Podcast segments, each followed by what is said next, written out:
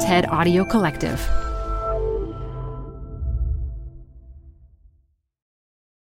Hi, I'm Debbie Millman.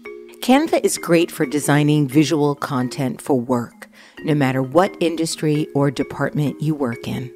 Nail your next presentation with Canva Presentations. Start with a professionally designed template and use it as a springboard for your design. It's a serious time saver. Time to present but can't be there in person? Enter Canva Talking Presentations. Record yourself presenting and add your talking head to your slides so your audience can watch your perfected presentation anywhere, anytime. Start designing today at canva.com. Designed for work. This message comes from Apple Card. Earn up to 3% daily cash back on every purchase every day. Then grow it at 4.50% annual percentage yield when you open a savings account with Apple Card. Visit apple.co slash card calculator to see how much you can earn. Apple Card subject to credit approval. Savings available to Apple Card owners subject to eligibility. Savings accounts provided by Goldman Sachs Bank USA member FDIC. Terms apply. Persistence just seems to outperform smarts any day of the week. I've benefited from that many times. This is Design Matters with Debbie Millman from DesignObserver.com. For 14 years now, Debbie Millman has been talking with designers and other creative people about what they do, how they got to be who they are, and what they're thinking about and working on. On this episode, Scott Belsky talks about why creative conflict can lead to good decision making. We actually would always be proud of the fact that we could go in a room and really duke it out. Here's Debbie. I'd like to thank two of the patrons that help make Design Matters possible. Is your team designing an app from scratch? Rethinking the look and feel of your brand? Maybe taking on something massive like transforming your brand's entire customer journey? Well, don't do it the old way, passing numberless one off comps through endless emails. Instead, do it all in one place. Do it in Adobe XD, now for free with the new starter plan. Adobe XD combines the ability to both design, prototype, and share in a single solution. Its combination of creativity and productivity lets your teams eliminate bottlenecks and simplify workflows. They can now create an interactive prototype and then share it with teammates and reviewers in a single place. It keeps up with today's creative demands by letting your team work when and where they want across Windows, iOS, the web, and more. Adobe XD has helped big brands change the way they create and review prototypes at a large scale. So don't do it the old way. Use Adobe XD, the design platform for the future, available today for free. For more information, visit xd.adobe.com today. Wix.com puts the creative power of building dynamic websites back into the hands of designers. As anyone who has spent time in a WYSIWYG platform knows, what you see isn't necessarily always what you get. On the flip side, for some, it's far too easy to get lost in code and lose the forest for the trees. Wix.com allows you to find your own personal sweet spot and take control of your site with their drag and drop editor, hundreds of advanced design features such as Retina ready image galleries, custom font sets, HD video and parallax scrolling effects, and even serverless, hassle free coding for robust websites and applications. With Wix.com, you have total control of your web design like never before. So join Wix's brilliant community of designers, artists, and creatives at large around the world for free and ask yourself, what will you create today? In business and design, a good idea is necessary, but it's never enough. You have to have the skills, the tools, the support, and the grit to turn ideas into reality. Inevitably, things do not go according to plan, and this is when many good ideas founder. Scott Belsky thinks he can help. His new book is called The Messy Middle Finding Your Way Through the Hardest and Most Crucial Part of Any Bold Venture. And Scott Belsky knows from whence he speaks. He co created Behance, the online portfolio platform. When Behance was acquired by Adobe, he became Adobe's vice president of products, mobile, and community. He left Adobe in 2016 to join the investment firm Benchmark, but is now back as the company's chief product officer and executive vice president. He's here today to talk about his life, his book, and his career. Scott Belsky, welcome to Design Matters. Well, thank you, Debbie. Scott, is it true that above your desk you have a sign that reads, What if the hokey pokey is really what it's all about? That is true. so give us some backstory. I mean, what if the hokey pokey is really what it's all about? I mean, that would just that would be quite an interesting realization. but it's some, you know, sometimes you do have to, as serious as moments get, when you start to add so much drama to every moment and every decision, and it is helpful sometimes to look up at that sign and be like, oh, It keeps in perspective. it does. I saw another one on Suki Novogratz's Instagram feed. She has one that says, Surely not everybody was kung fu fighting. I love it. Scott, your dad was an orthopedic surgeon. Your mother was an educator. And in reading your new book, I learned that your grandfather, Stanley Kaplan, who was the son of an immigrant plumber, mm-hmm. got rejected from medical school because there was a quota for how many Jewish students could enroll. So instead, he became a tutor. Over time, his business evolved into the massive Kaplan Test Prep Education Company, which he nurtured throughout his life and eventually sold to the Washington Post. Would it be true to say that his penchant for founding his own enterprise found its way into your blood? Well, there's definitely a, a lot about my grandfather that I looked up to, and a lot that I learned from him on things that I wanted to emulate and not emulate as well. Like what? He was his business. And in you know, in the end of the book, I talk about this notion of you are not your work and trying to sever the connection between the work you do. And it's a tough realization for someone who is creative because, of course, like their work is an extension of who they are. And yet it can't be. Because, first of all, it will um, someday no longer be yours. It will be out in the world. And also, if you keep focusing on it and defining yourself by it, you can't do something new. He, he actually sold his business when it was relatively small to the Washington Post company, and then it became kind of the Kaplan we know today. And I think he struggled after the loss of that company. Yeah, I read um, that he was quite he, depressed. de- he became depressed, and it became a um, uh, something that I really thought about when I was selling Behance to Adobe after a seven plus year journey where I was so identified with the company. I, I went through a similar question of um, how do I make sure this isn't me? I actually was warned after the firm that I was a partner at the branding consultancy after we were acquired by Omnicom.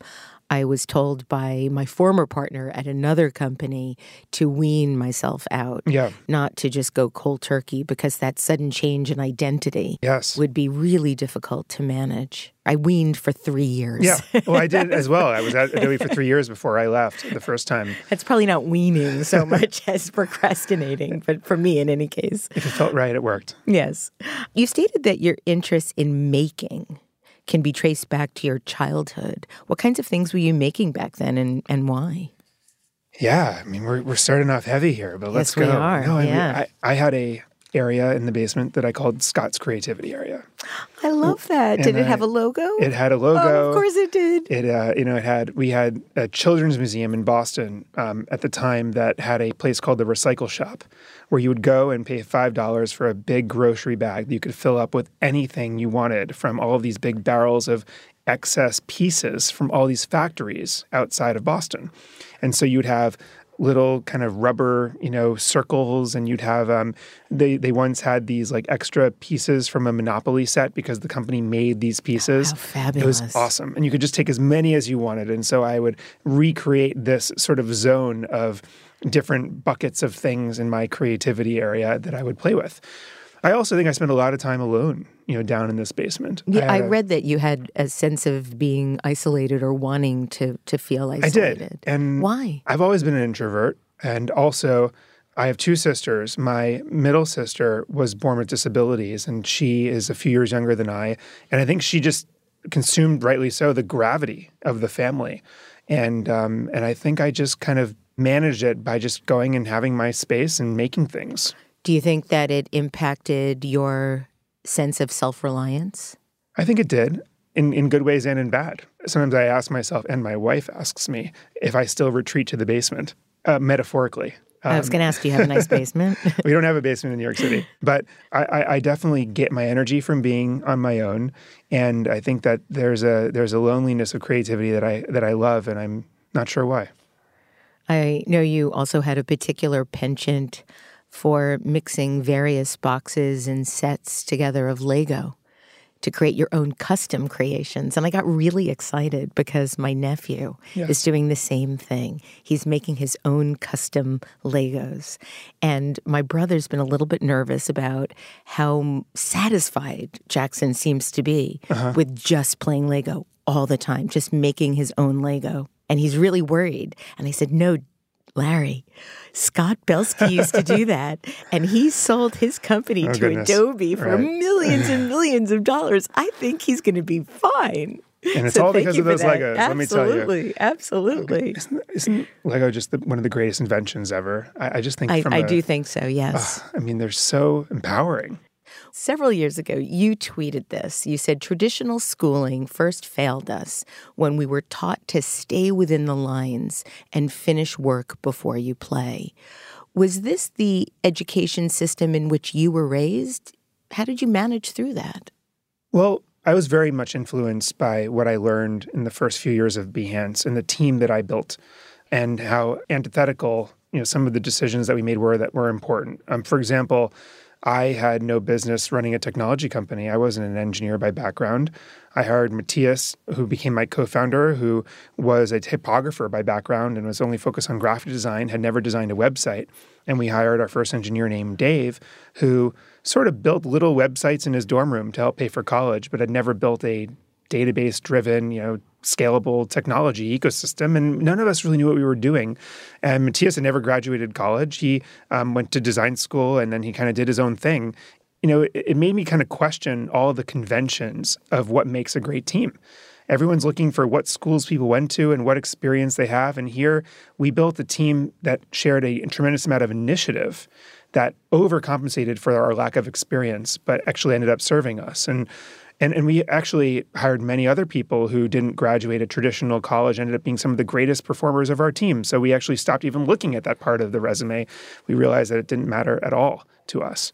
What should the education system be today to prepare us in a wor- for a world where labor is being increasingly commoditized and automated? where creativity, the most uniquely human trait, is what ultimately will make us stand out and do something that computers can't do. And why aren't classes geared towards this, especially in the earlier part of education? I know that when you were in high school, you applied to a program in Vermont wherein you lived on a farm for six months and you were there with 45 other kids on a self sustaining farm. It's very progressive of your parents to allow you to do something like that. yeah, my parents uh, would support these whims and interests that I had. And, um, they never questioned like, is this smart or will this help or hurt you for college. They just kind of went with uh, went with my interests, and that was an, an example. This was a great experience for me. It was 45 students on a farm, and actually the lessons I took from that were less about farming and they were more about a interdependent community and how we made decisions and what it meant if someone didn't collect the eggs in the morning, we just didn't have bread and understanding why that was. And that fostered a sense of what it means to be in a community and to build a culture and that influenced the way I ran a company, I believe, as well. I understand that you first started designing t shirts in high school. Why? What were you designing them for? I always had the entrepreneurial bug, and I also always liked making things. And uh, I remember with my Apple IIgs, there was a program called Ultra Paint. I don't know who made it, but it was one of my first kind of painting programs. And then eventually it was Photoshop when I was in my early teens. What I, version? I can't imagine that I actually paid for it. I must admit, but it was a early, early version of Photoshop, and uh, and I always was making stuff. And a friend of mine, whose initials were BIG, came to me and said, "Would you make me a logo?" And Not I- notorious. No, no, no, no. Okay. But his his name is Ben, and I said, uh, "Sure, let's make a logo for you." And we we were playing with this idea of live big, and we said, "Well, that would make a great T-shirt." It was right at the time where No Fear mm-hmm. was another big T-shirt brand, and so we decided to make corporate apparel with live big on it, and and and local like sort of city apparel and stuff like that, and went to trade shows, and it was our first business. Wow. the crazy thing is we wound this business it was not really a big business it was a small high school thing and we wound it down and forgot about it and in college i get this call from someone who works at an rv company you know those big li- those big things you live in. Yeah, and they yeah. said we would like to buy the trademark for live big. And the and the domain name live big. And we were like well it's an operating t-shirt company. And they were like well you know and they made us an offer. And it was like wow from a college student's perspective. It was like that's great we'll say we sold the company You have the Midas touch, Scott. You really do. You really do. But, uh, so I have to ask you about one more high school endeavor. Uh, Talk about that prank in which you and your friends filled thousands Wow. of tiny Dixie cups with water and arranged them all precariously around a switchboard. Is, can this possibly be true? This was in no books. Now I'm like amazed by your level of research, Debbie. But this was a uh, this was a high school prank that I gathered a group of people to help me execute, and we. Uh, Surprised you didn't get kicked out. it was beautiful. It was actually around April Fools. What was so it for? What we did is we we were seniors, so what is anything for? But we it was April Fools, and we got thousands of Dixie cups, and we put two in you know in each because the water would seep through. We figured out in our in our in yeah. our experiment before we actually did this,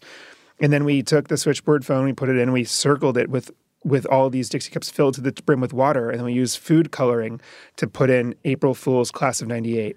And if you could take a picture from the balcony, it was just an amazing array, and the school loved it, and um, and we didn't get in trouble. I think Sagmeister and Walsh did something like that for Adobe, if I remember correctly. There was this did, aerial shot it. with coffee cups. in any case, That's awesome. Um, that. in in in 2002, you got your bachelor's science degree in economics, entrepreneurship, and design and environmental analysis from Cornell University. What were you planning on doing professionally? Right. The truth is, it's really a general studies. Uh, I think I graduated officially with a general studies major, which is what they give you when you do so many different things. They don't know which school to give you uh, a degree in or which major, and uh, so that was that's what happened there. I entered with a interest in science of Earth systems, and I after the mountain school experience, I actually did an internship at the Biosphere Two Center in Oracle, Arizona, where you kind of do field research in this big biodome and I got really interested in the how systems work, and uh, and how one little thing can throw off an entire system's um, piece, if you will. Um, I entered and, and started to take a lot of these classes in engineering and in meteorology and and um, and, and earth systems, and realized that I um, I was missing kind of the um, the business side of it, like how pollution permits are traded, and I got interested in the environmental economic side of it. So I kind of twisted towards the environmental economic side, and then I took a fateful class my sophomore year under a professor named Sheila Danko in the design environmental analysis major, and it was about design. It was like a very entry level course of design, and fell in love with the curriculum as I learned more about it, and then took um, some graduate level courses towards the end of my time at Cornell. For your thesis, you redesigned a resume for creative people in response to recruiters asking students to submit a simple, boring one page Word document showcasing their skills. What motivated you to do that? I always felt that the academic transcript and the scores didn't represent at least my talents. And I assume that was true for many others as well. And it was around the time where the internet was being used for many different things. And I figured, well, why, you know, why is a resume a black and white paper document? Now, obviously, a, a creative um, and someone from a school like SVA has a portfolio, but still, it's sort of silly that we're representing these rich experiences with words. And so the idea of what I called the Resu B uh, was, uh, and this came before Behance. I was gonna say that helped Resu Behance. I don't know, but um, but the Resu B was intended to graphically and interactively express kind of what you're capable of and what your experiences uh, involved. And I understand that you took that resume and used it to apply to business school, but they wanted you to have practical experience first and you got turned down. So you then went to work and became an associate at Goldman Sachs. You spent four years there, two in European markets and two in the Pine Street Leadership Development Initiative, Yes. which you helped grow. Did you feel at home in corporate America? You don't seem like a real Goldman Sachs kind of guy to me. Well, listen, a year into it, I said, I'm not, I shouldn't be here. I But you stayed three here. more. Well, so I was I went to my manager at the time, and I I said to her, I want to leave, and she said, um, Well, if you could have one job here, what would it be? And I said, Well, I'd love to learn how companies run, I, just to be a fly on the wall and sort of understand. You know, when they move organizations and they make all these interesting changes, I was always fascinated by organizational design, although I didn't use that word at the time. And uh, and then she suggested an interview under a man who had just been hired from Crotonville at GE. Crotonville was GE's Leadership Development Institute, and this guy named Steve Kerr was was hired to be the chief learning officer and was building a small team in the executive office. And they needed an analyst, and so I went and interviewed there, and I had the most amazing experience working in this team for about three years of executive coaches, of learning professionals, and of people who had been in the business and who are now more interested in building kind of culture and, and, and succession planning and developing the future leaders.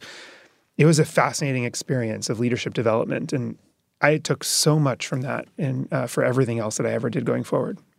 At Goldman Sachs, I understand you also began to utilize some of your design skills and realized, first realized, I guess, that design's potential in corporate America was really undervalued. Yeah. Can, can you talk a little bit about that? Sure. Well, I remember being in my group requesting Adobe Illustrator, and Ah. they were like, "What? You know, that doesn't. That's not typical of a someone in the Goldman Sachs group to request." And I got pushed back, but I got it.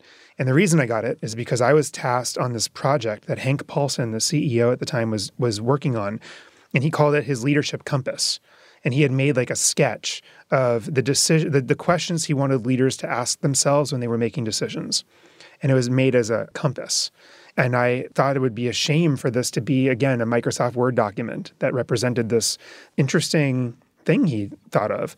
And so I took Illustrator and I designed, you know, this compass that he ended up using with every partner in the firm in these sort of um, sessions to train decision making. And it was one of those examples of design in some ways, I always saw it as like the cheat because you could make a two page document you could make a long, convoluted discussion, or you could just kind of show rather than tell uh, what this meant. And to me, like design was almost like a cheat uh, for getting something done better.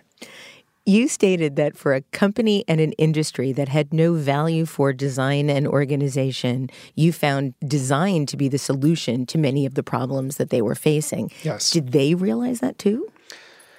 It's funny. I mean, I don't think a lot of people see, you know, that I guess they say great design is invisible, and maybe that's why, but I don't think anyone would have seen it as design solving a problem. I think they would have seen it as, oh, he reformatted it, or oh, he, uh, you know, took this out and just made it simpler. Even the first job that I despised having at Goldman uh, in a more traditional finance function, one of my jobs was to prepare the morning packets for everyone of the information that they would have to digest, and I had a lot of fun, kind of creatively designing it. You know, where would what would go where and whatever. And it, I mean, quick fast forward. Um, I remember years later, after my first book, I was I was asked by the CIA to come in and do this lecture. On the CIA, the, CIA. Central Intelligence Yes. Agency. And I didn't really know what group I was going to talk to. They wanted me to talk about my book, I thought. And so they don't even let you bring in a computer, of course. So I had to like send my, you know, PDF in advance and they had to scan it or whatever. And but I go in and I realized that the team I was asked to speak with is the team that merchandises the information to people on the field. And what they realize is they have so much information that they want people to pay attention to. But if they don't use design practices, no one's going to look at it it was almost like they were realizing, oh, maybe newspapers are onto something, you know, and they wanted to hire someone. to- 150 years later. right? No, it's funny though; they didn't see it that way. While working in the corporate world, you had a realization that the creative world was one of the most disorganized communities on the planet. Yes. That's a big statement. What made you feel that way? Well, this was the frustration that inspired Behance, and because I had a lot of friends who were either designers or architects or people who had d- decided to become photographers, and most of them as freelancers or working in agencies. I, I found them to be perpetually frustrating when they were navigating their careers, always at the mercy of circumstance, you know, never getting credit for the work that they were doing, always kind of going, you know, almost shoot by shoot, putting food on the table type of behavior. And and I I found these people to be so so talented. And I just uh, it was frustrating to me. They would spend time on their online portfolio. Sometimes it was usually always out of date, and no one would find it. You know, if you type in photographer in New York, you're not going to find my friends' photography websites. And and so it just it didn't make sense to me. I figured these are the people that make life interesting. These are the people that compel us to take action on things around us. To, these are the people that move us. These are the people that should have such incredible careers. And yet creatives are always taking advantage of. Headhunters were marking them up 60 to 80% on average and trading them around. You know, they, they'd place them in one place and try to pull them and place them somewhere. It just felt icky. And the idea was what if there was a company that didn't focus on helping creative people be creative, but helped them become organized?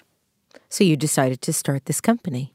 In 2005, you met Matias Corea, who became your future co founder, and you left Goldman Sachs to start Behance in 2006. You started Behance as a blog. I could not believe that when I read it. Why? We were inching our way into a world that none of us knew. And I felt like the best way to build credibility and to learn was to profile those that we admired, those that we wanted everyone else to be more like. And so we would go to different creative professionals we admired and we would say, we don't want to know where your ideas come from. That's what everyone else asks you. We're not going to ask you about your best project in your portfolio. How do you organize? Like, how do you manage people? How do you hire people? Instantly, I realized that was a question they didn't ordinarily get. And I also realized that there were some themes in their answers. And I felt like this was super interesting. Every creative person needs to better manage themselves, better organize, become a better leader. And, and, and maybe these are the obstacles to getting in the way of uh, ideas happening. So you left your cushy, well paying job at Goldman Sachs to start a company helping creative people organize their work and yeah. portfolios. And people were like, "Yeah, good luck with that." And what'd your parents think? you know, again, they were always they were always supportive, and they always felt like, you know, if Scott has this uh, interest, we're going to support him. They never really questioned me so much and and also they they helped support me financially during this transition as well. Because you self-funded the entire enterprise. We did and uh, we bootstrapped it mostly by selling the paper products which i'm sure we'll get to but you know they were my greatest advocates and um, and they made a, a small investment in behance which was big for them and certainly big for me at the time and i remember feeling really uncomfortable about it because that was the first time where i felt like oh you know they're and the way they said it to me is like, "This is money we might give to you someday, anyways. You know, in the, in the future. So we're going to give it to you now." Did you give it way, back? They, they they got equity for it, so they did quite well. now, were you nervous? How how strongly did you feel about this idea that you were willing to quit this job at Goldman Sachs and put your own money and your parents' money yeah. into something that had absolutely no guarantee of success? None. Yeah, I um, and it's funny. I really I really believed we were onto something. And uh, now I never, and Matias and I kind of joked about this years after starting Behance, that we never even talked about where it would go. We never talked about maybe we'll sell this company someday or go public. I mean, it was the exit scenario literally for years, never came up. We loved what we were doing. We wanted to figure out a way to make this a real business. And, um, and we figured someone's got to organize the creative world. Like this just has to exist. So, talk about the paper products that you were just referencing. Well, at the very beginning with this blog, what I realized is that our mission was to organize the creative world and that we would do it any way we possibly could. And I admittedly wasn't sure which way would work. It was either we would become the foremost resource of knowledge for how to be organized as a creative professional. Um, maybe it would be the books that we write. Maybe it would be this paper product. We designed a paper product, and actually, I had designed this for myself at Goldman using Illustrator. Um, it was the way I took notes when I was working at Goldman. I would write notes, and anything actionable I'd write on the right hand side.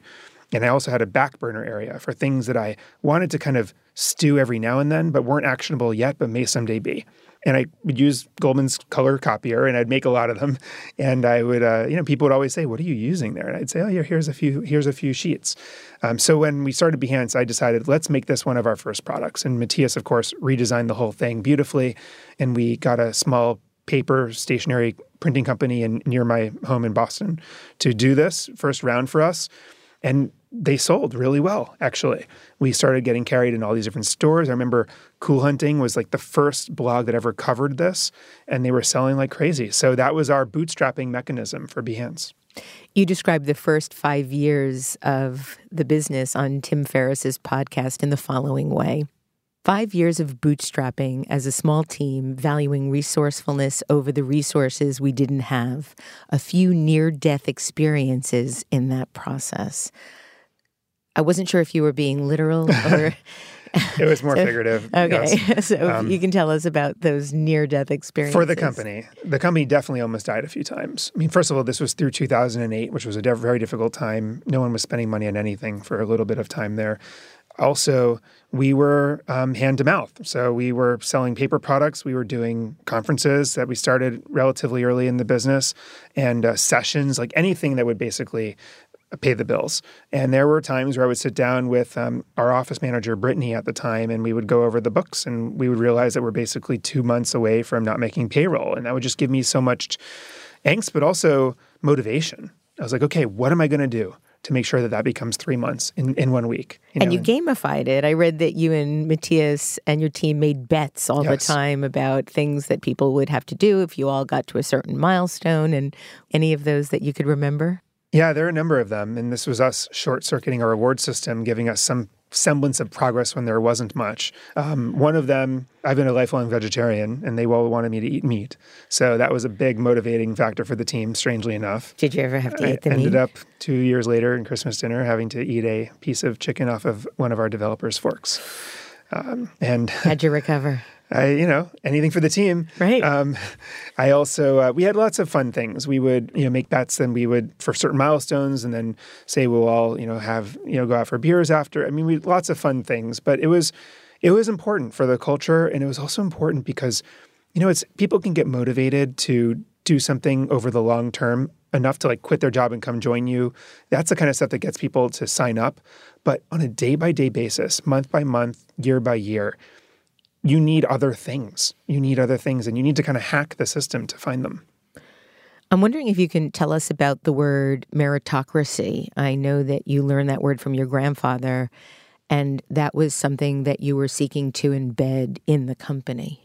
The philosophy of Behance ultimately was creative meritocracy, was this idea that what if the best talent got the best opportunity, as opposed to the talent that happened to go to the right agency or know the right person or have the right headhunter or have the right agent?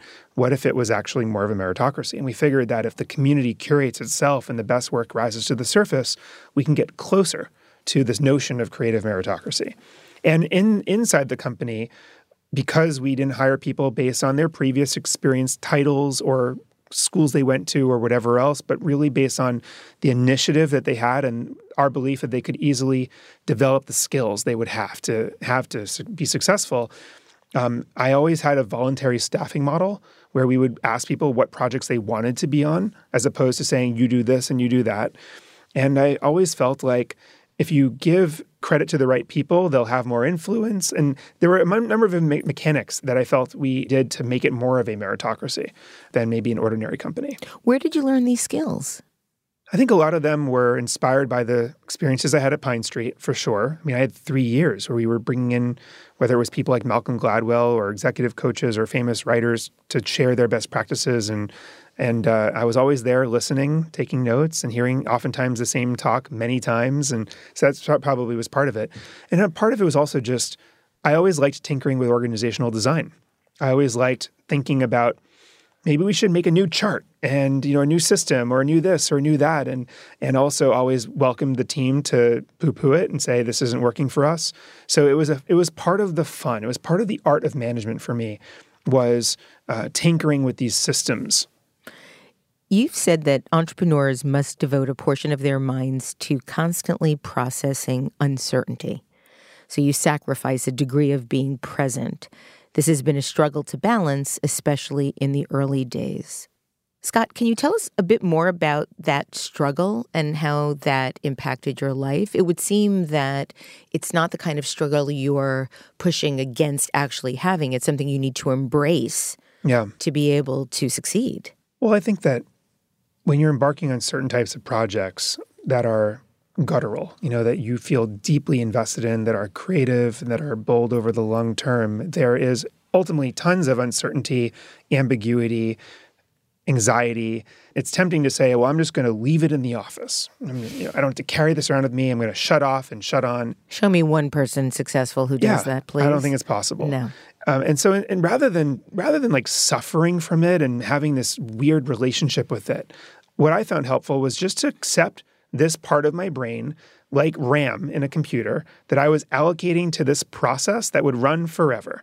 And it was just chronicling through like how is this world changing? What should we be doing? What am I what are the unknown unknowns? Like this back of my head part. But it wasn't easy. I mean, I remember on my honeymoon, you know, having this part of me still on.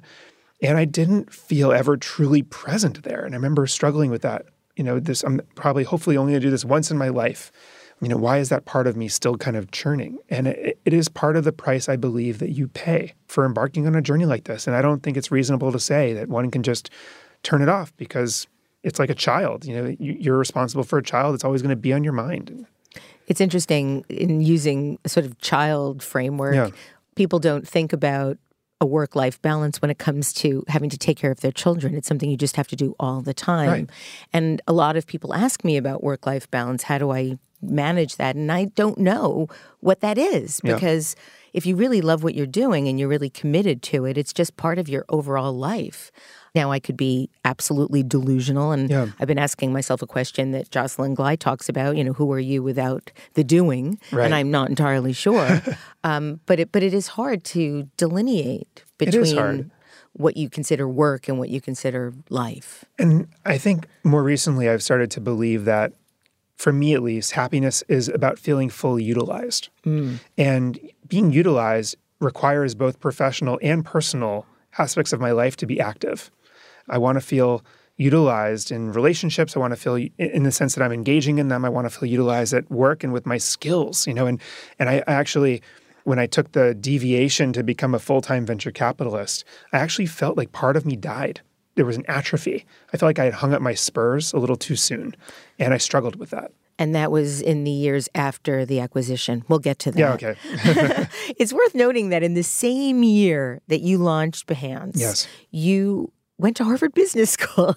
Yeah. and you went to study with Teresa Amabile and worked towards your MBA. What possessed you to do both at the same time? Well, I think I And um, get married, I guess, yeah, too. It was a, it was a, those are tough years. Back to like the near company death experiences, like I, I felt overwhelmed, and I, I was on. Um, I started taking this anti-nausea medication, and I wasn't sure why I was always nauseated. I was like, "Do I have celiac disease? Like, what is this?" And it was probably just the fact that I was, you know, I'd signed up for a lot, of, way too much, too quickly at the same time. Kind of a theme for me, but business school to in some to some extent was a hedge. I wasn't sure if this Behance thing would work, and I and I felt like okay, well, I can keep running this and see if I if it's enough to keep going, you know, or or maybe business school will help me figure out how to morph it into a real business. And so was, in some ways it was partly that. But then about a year into it, I went to my team, which was now Matias, Dave, and and and, and Chris, who joined our engineering team, and I said, listen, I'm prepared to drop out now. Like I'm all in. Um, what do you think I should do? Like, what's most helpful to the team? Should I complete this MBA? And year two, I'll be able to only be in Boston about two days a week and I'll be here the rest. Do you think the net value to the team is better or should I just quit because you need me full time? And they actually said to me, you know what? We have a good plan. We have a good operating cadence. We think you being our business leader and maybe having this MBA is going to help. You know, they were kind of almost investing in me and giving me permission uh, and pushing me to finish. So it was an interesting um, decision we made together. I find it interesting that, and a bit ironic, I think, that you had bad standardized test scores, Yeah. um, which, you know, your grandfather helped create, and yet you still got into Harvard Business School. They're the the two, you know, the I was always a really bad Spanish student, and my mother was a Spanish teacher, and I really was bad at standardized tests, which is hard as uh, Stanley Kaplan's grandson. I am Go too. figure. I, it's just there's very you, there's nuance in the answers, and sometimes you don't know which one to pick because there's nuance Yes. in all of them. It's the nuances that throw us off. Absolutely, I feel, I don't know, at least for me. absolutely. Yeah. In 2012, all of your team's intense efforts paid off. Adobe purchased Behance for a reported $150 million, and you joined the company as vice president of product. How did Adobe first approach you about acquiring your company? Obviously, it was a natural partner for us. We were trying to build the largest platform of creative professionals in the world. Did you have the sense that this is who you wanted to sell the company to? No. Our first contact with Adobe was actually in around 2009. And they reached out and they were thinking of maybe we should do this little community thing as like a marketing channel. They um, they wanted to acquire us. And I remember going to meet with them in California. And for whatever reason, after the meeting, I like pulled to the side of the road and I got like physically sick. And um, and I realized like I it was very emotional for me this idea of, of, of quitting before we had even started. I saw it as quitting because I uh, it wasn't um, you know a, a, big number, and it also wasn't clear we would be even an important part of the company, and and uh, and that visceral reaction made me say, you know what, I don't want to do this. We're going to stop these conversations. I'm just going to focus and build this business. And then um, a couple years later, there was a, a, partnership opportunity on the table that got um, interesting for both parties, and I was very willing to, you know, have Adobe uh, pay us for something and have a partnership. And then that fizzled, and then yet again, it happened another year later, and uh, and then it became clear that we would become so important to the company that they weren't willing to do it as a partnership, and so that fizzled.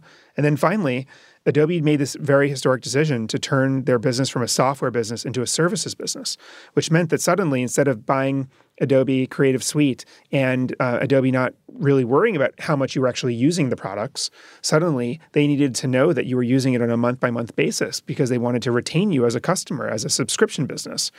And I think that was a very healthy move for the company because suddenly the ongoing service to the customer became a priority. And I think the company realized we need to build a community. Like we need to get to know our customers and what tools they're using and why, and and uh, and build that level of engagement. And so suddenly, Behance became a core part of the strategy. And I really, really resonated with the management team uh, in, in their vision for what we could do. And and for me, the three factors for the acquisition were. Is it a great return for the team and for investors from a financial perspective? Is it great for the customers, meaning the where we want to go in our roadmap? Will this help us as opposed to hurt us? And will it allow us to continue to do what we're doing as a team because none of us wanted to stop. And those three boxes were checked. You've said that entrepreneurship is about identifying edges that will someday become the center and building and leading teams over the long haul to turn such a vision into a reality despite the odds. What is the key to identifying those edges? The, the key to identifying those edges are people that think differently than you in one word, diversity. Um, you have a you're you're sitting with a group of people, and um, imagine that most of them you went to similar schools uh, of, and you have similar backgrounds and whatever else, and you're thinking about where your product should go. It's likely that everyone's going to think something in a similar you know design space of possibility. And then if you have a few people who have just a different upbringing, speak different languages, have a different background, they might say things that at first seem unreasonable to the rest of the group because they're like, what? You know, didn't think of that. But if you have a lot of mutual respect and value for what this could mean for the product, then what you start to do is sort of socialize the edges of this unreasonable idea. And suddenly the team's like, well, wait a second. You know, maybe that's the future. You know, maybe that's the edge that will someday become the center. And so I like to say that innovation and entrepreneurship happens at the edge of reason because it is finding something that is unreasonable to most, otherwise it would have been done. And it, it's becoming more familiar with it in some strange way and then doubling down.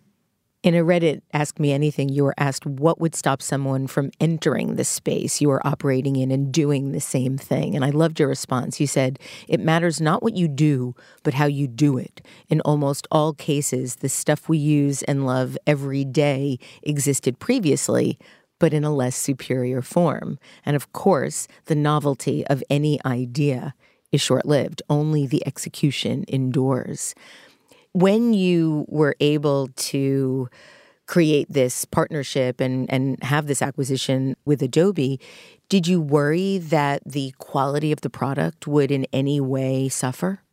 Well, we certainly worried about it before we joined the company. And during that acquisition process, my job was to make sure that we were set up to succeed. You know, part of that was making some agreements with the person who I reported to at the time. Also, agreeing to take on more responsibility as a leader in the company was a key part of it because I was inserting myself as opposed to isolating us and catching people when they would say us and you know them and us. It's like no, no, no, it's we. Um, and there was a lot of that in the first year. So in order to successfully integrate, I mean, you have to have shared objectives and you have to have a shared vision. But there was never a moment in that acquisition where they deviated. I mean, really, people talk about unicorns in the tech world as the true unicorn to me is a company and is an acquisition that goes swimmingly. It usually doesn't. And uh, in this case, all of our leaders, a lot of them actually are still there today, 10 years plus later. It's incredible. And, and many of them have escalated to different roles in the company. Did you suffer from that depression that your grandfather had? The hardest part for me was when I left Adobe after my three years there. Why did you decide to do that? I know you went to work for a venture capital firm, but Yeah. what made you decide to go? I, I think I took for granted the fact that everything I had done in my career always was the right thing for me. And so I was at a point three years in where everyone was telling me, you should be an investor. I had done some investments as seed investments in friends' companies that I was a product and design advisor for, like Pinterest, you know, that that had become successful companies. And and then there was this thought of, well, maybe I should be an investor.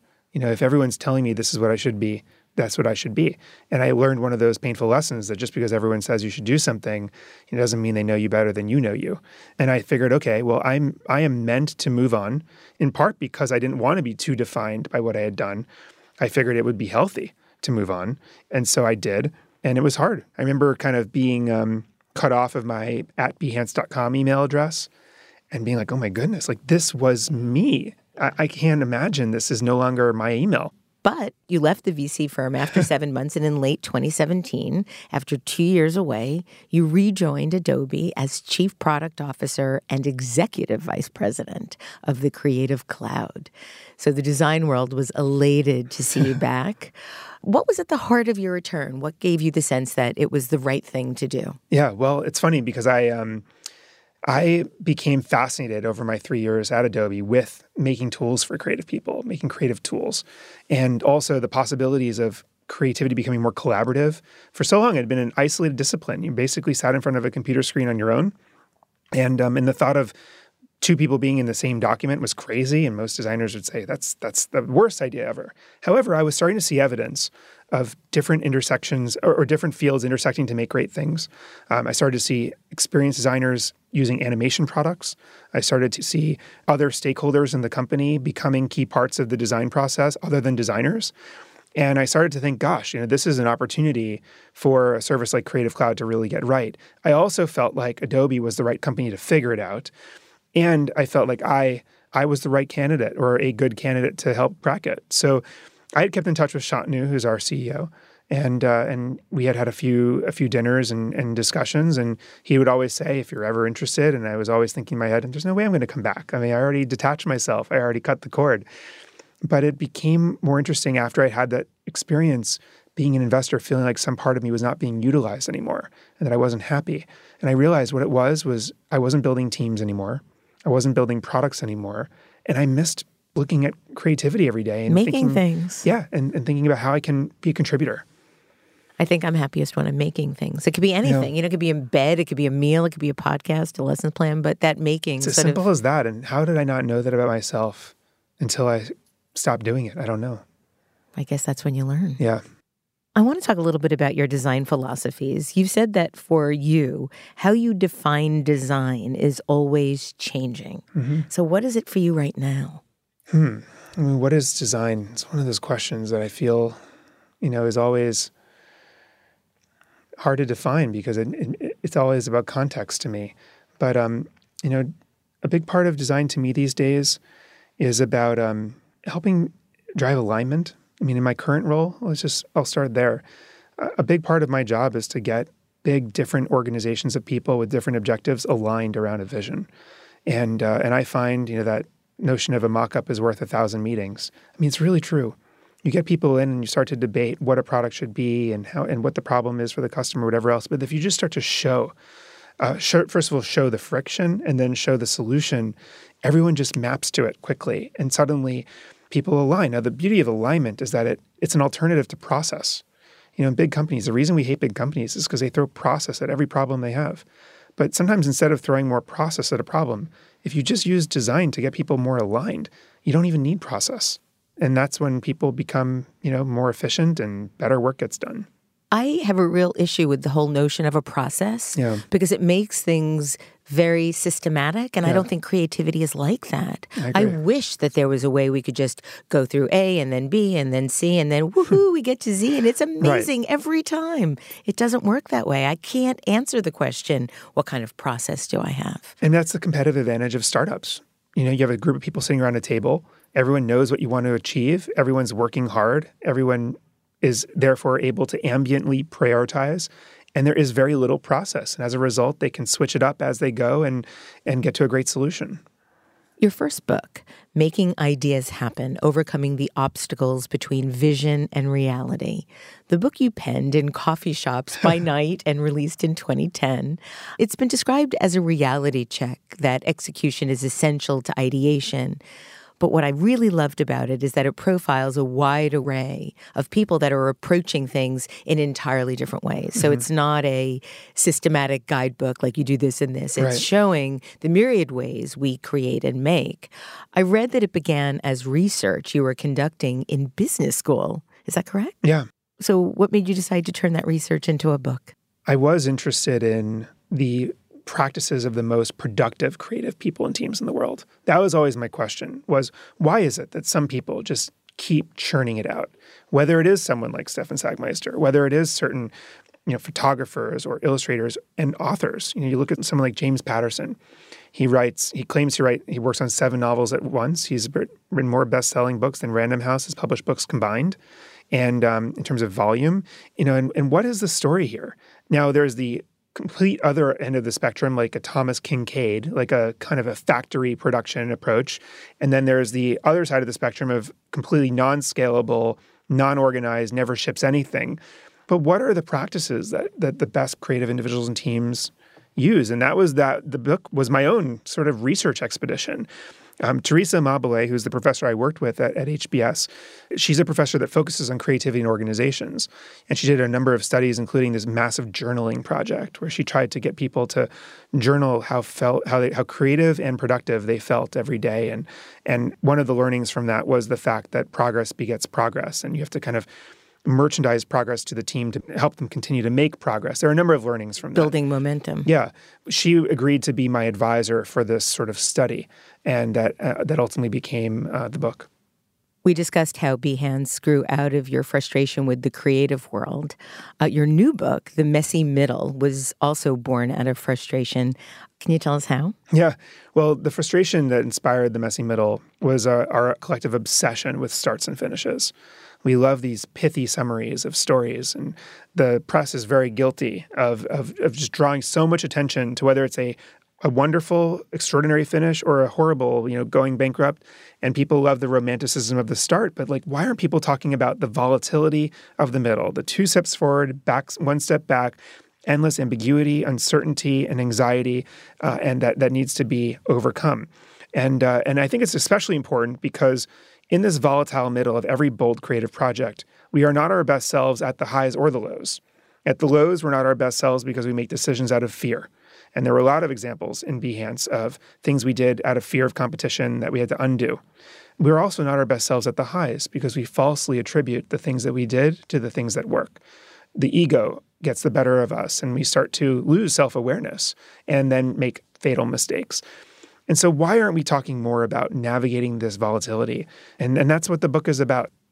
You discuss how the middle is fundamentally misunderstood, how the process is not linear, but rather a series of staggered steps. And in a sense, simply knowing that in and of itself is valuable advice for anybody embarking on a project, though it might be hard to believe. Have you been able to enjoy the middle of your endeavors? Have you been more cognizant now of what it means to be in the middle? I have been, and um, and I think you know, to me, the middle now is about building muscle, you know, that you can use towards something. None, none of the middle seems wasted to me. It's sort of like the middle is meant to be mined. Mined for what? Mined for insights around how you're going to endure the next challenge, how you're going to optimize the next product or the next team. And it's almost like in um, one of these old video games where you're running around collecting coins. And to me, like the middle is you're running around collecting these coins and gems and tools and you're throwing them in your toolkit. And so many people are focused on, oh, we're not there yet. But how about like all this stuff you're collecting? I also think that the middle is where you begin to see the tangible efforts of resilience and grit, these two words that people are very high on now. What does it mean to be resilient yeah. and what does it mean to have grit?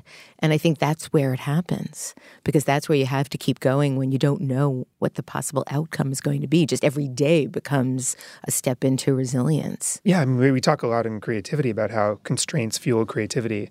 Constraints also fuel survival because, in, in some weird way, it gives you that muscle of resourcefulness as opposed to relying on you know the resources that could just be spended and, and gone in any any moment. And so the more you survive you know the better you fit you are. And that's i think why a lot of companies that raise way too much money out of the gate and always can throw resources at any problem they encounter along the way fail to build that level of uh, resourcefulness and resilience. And ingenuity when and you ingenuity. don't have enough. 100% I love how you begin the book by writing about how you wanted to start it with the story of your own middle at Behance and you couldn't remember it and that it was a blur and they were lost years for you and you write in the book how when retelling Behance's history, you usually skip over the middle, bypassing things like how anti nausea medication was the only way you could eat, which you talked about here.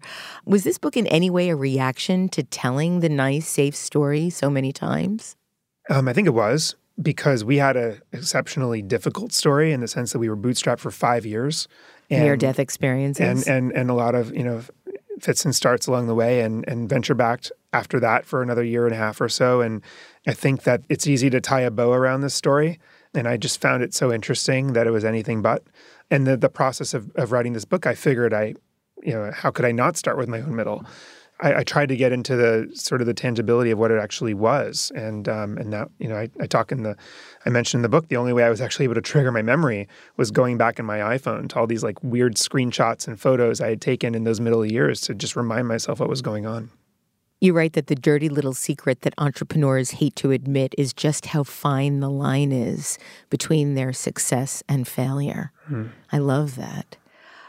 In the book, you address the interesting notion of how teams can make bad decisions, not only at low points, but at high points as well. And you just mentioned the whole notion of the ego and how that impacts the decision making.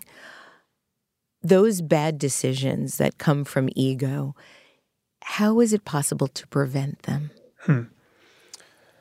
Well, I think the team around you oftentimes sees your faults and they see your weaknesses and they see your blind spots. And the first question is Is the team and is the culture permissible for the questioning and the process of just you know people talking to you and and and raising their hand and saying I disagree. So asking for that or hoping for that outside. We had, we had a lot of fighting at Behance, um, and in a good way. I mean, we we actually would always be proud of the fact that we could go in a room and really duke it out and I think it was a very healthy process because we were exposing each other's blind spots, we were challenging our assumptions, and it was influencing. And we had so much respect for each other that we would always share conviction when we resolved it. But we would have a lot of fights about priorities and about what we should do with products and, and everything else. How do you resolve those fights without walking away? Well, I think first we have to fight apathy ruthlessly. So when people do walk away, you have to pull them back in. And the quiet people in the room, you have to make sure that they're voicing their view. Sometimes the answer is okay, let's all make our case, let's sleep on it. If you feel it's too charged and that will make you make the wrong decision for no reason, just the drama. But I think um, to me, it's always coming back to like visuals and like, let's go back. Okay, so where, you know, what are we talking about again? Let's draw it out. Let's do it again. Let's do it again until we are all aligned with what we're looking at. Because most of the disagreements are really about misalignments as opposed to truly different beliefs. There was a term that I learned in your book that you quoted your mentor, John Maeda, who says a good team does a lot of friendly front stabbing mm-hmm. instead of backstabbing. What is, can you talk a little bit more about that? Well, I think that, um, that wisdom of John, of which there's much wisdom of John that I always think about in my life. But um, for that one, I mean, it's you have to have an environment where people do confront each other. When there is this sense of permissible fighting and disagreement, and you know, I have always with my teams kept what I call an elephant list. And the elephant list is the things, the elephants in the room that, for whatever third rail reasons, no one wants to talk about or will offend someone else or whatever. And I try to, as a leader, interject one or two elephants whenever we're together to try to just make progress. And also, sometimes we even have fun making a period where we just talk about the elephants. And it builds this culture of it's almost like funny that we're talking about the things that make us uncomfortable. And that's a key part of kind of eliminating the organizational debt that accrues in any in any organization. Organizational debt is the accumulation of decisions that leaders should have made but didn't. You actually talked about over the course of building Behance, you didn't listen to the advice of outside people enough. How would you encourage people to do that and also be able to make the decisions about what is good advice or what isn't? Is there some sort of an internal meter that you can point to or some some way of being able to understand when to take that advice? Well, then a few a few thoughts on advice. I mean, for one, I've always tried to discern the difference between cynicism and criticism.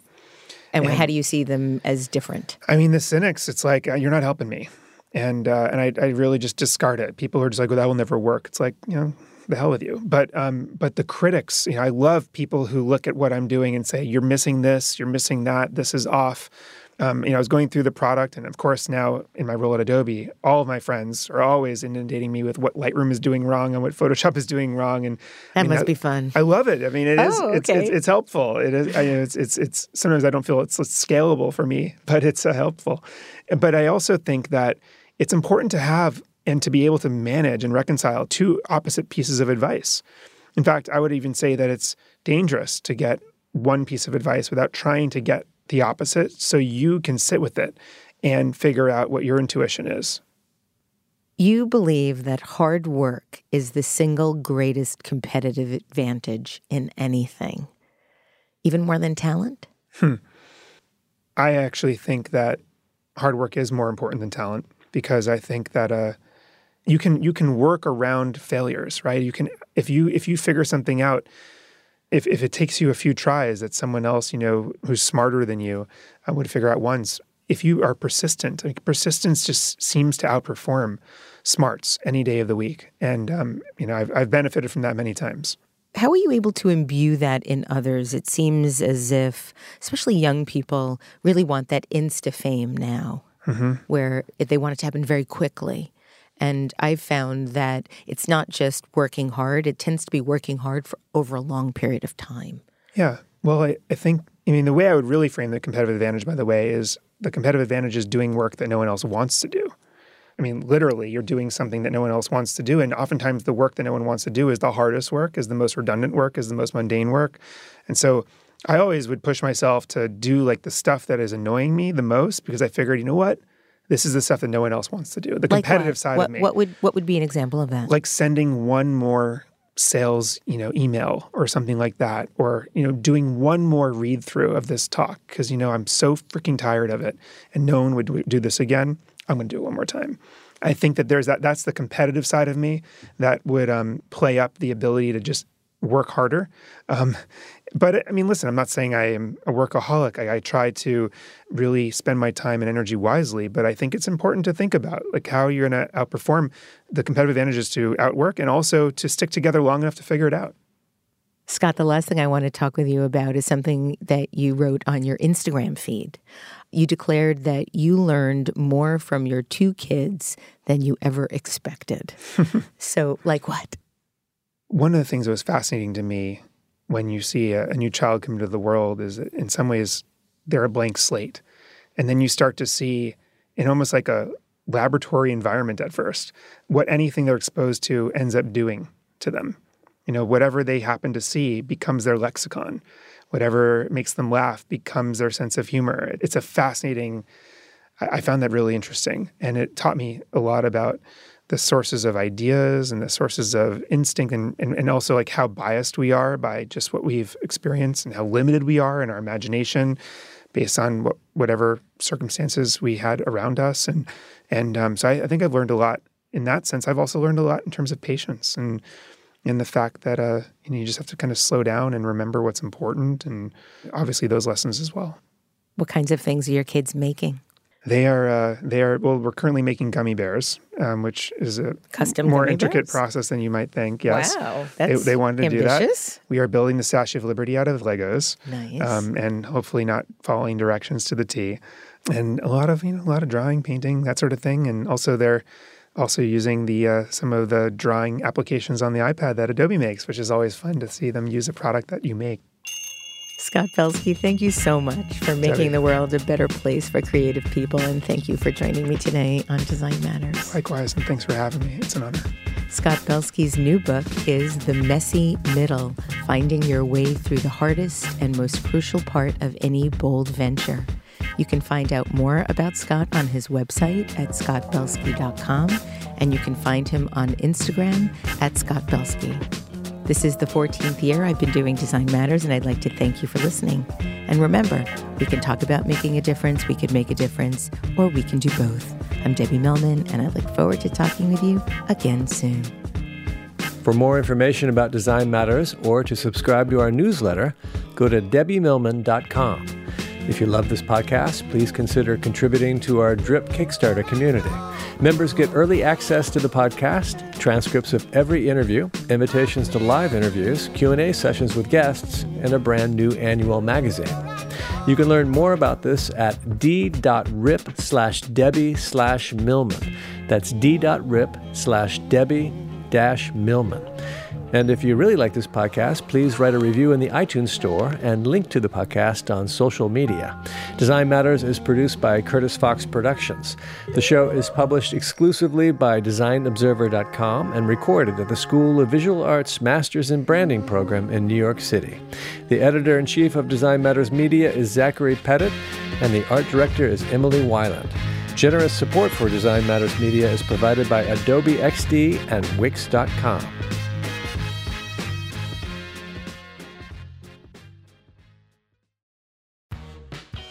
You're growing a business and you can't afford to slow down. If anything, you could probably use a few more hours in the day. That's why the most successful growing businesses are working together in Slack. Slack is where work happens, with all your people, data, and information in one AI powered place. Start a call instantly in huddles and ditch cumbersome calendar invites. Or build an automation with Workflow Builder to take routine tasks off your plate, no coding required. Grow your business in Slack. Visit slack.com to get started.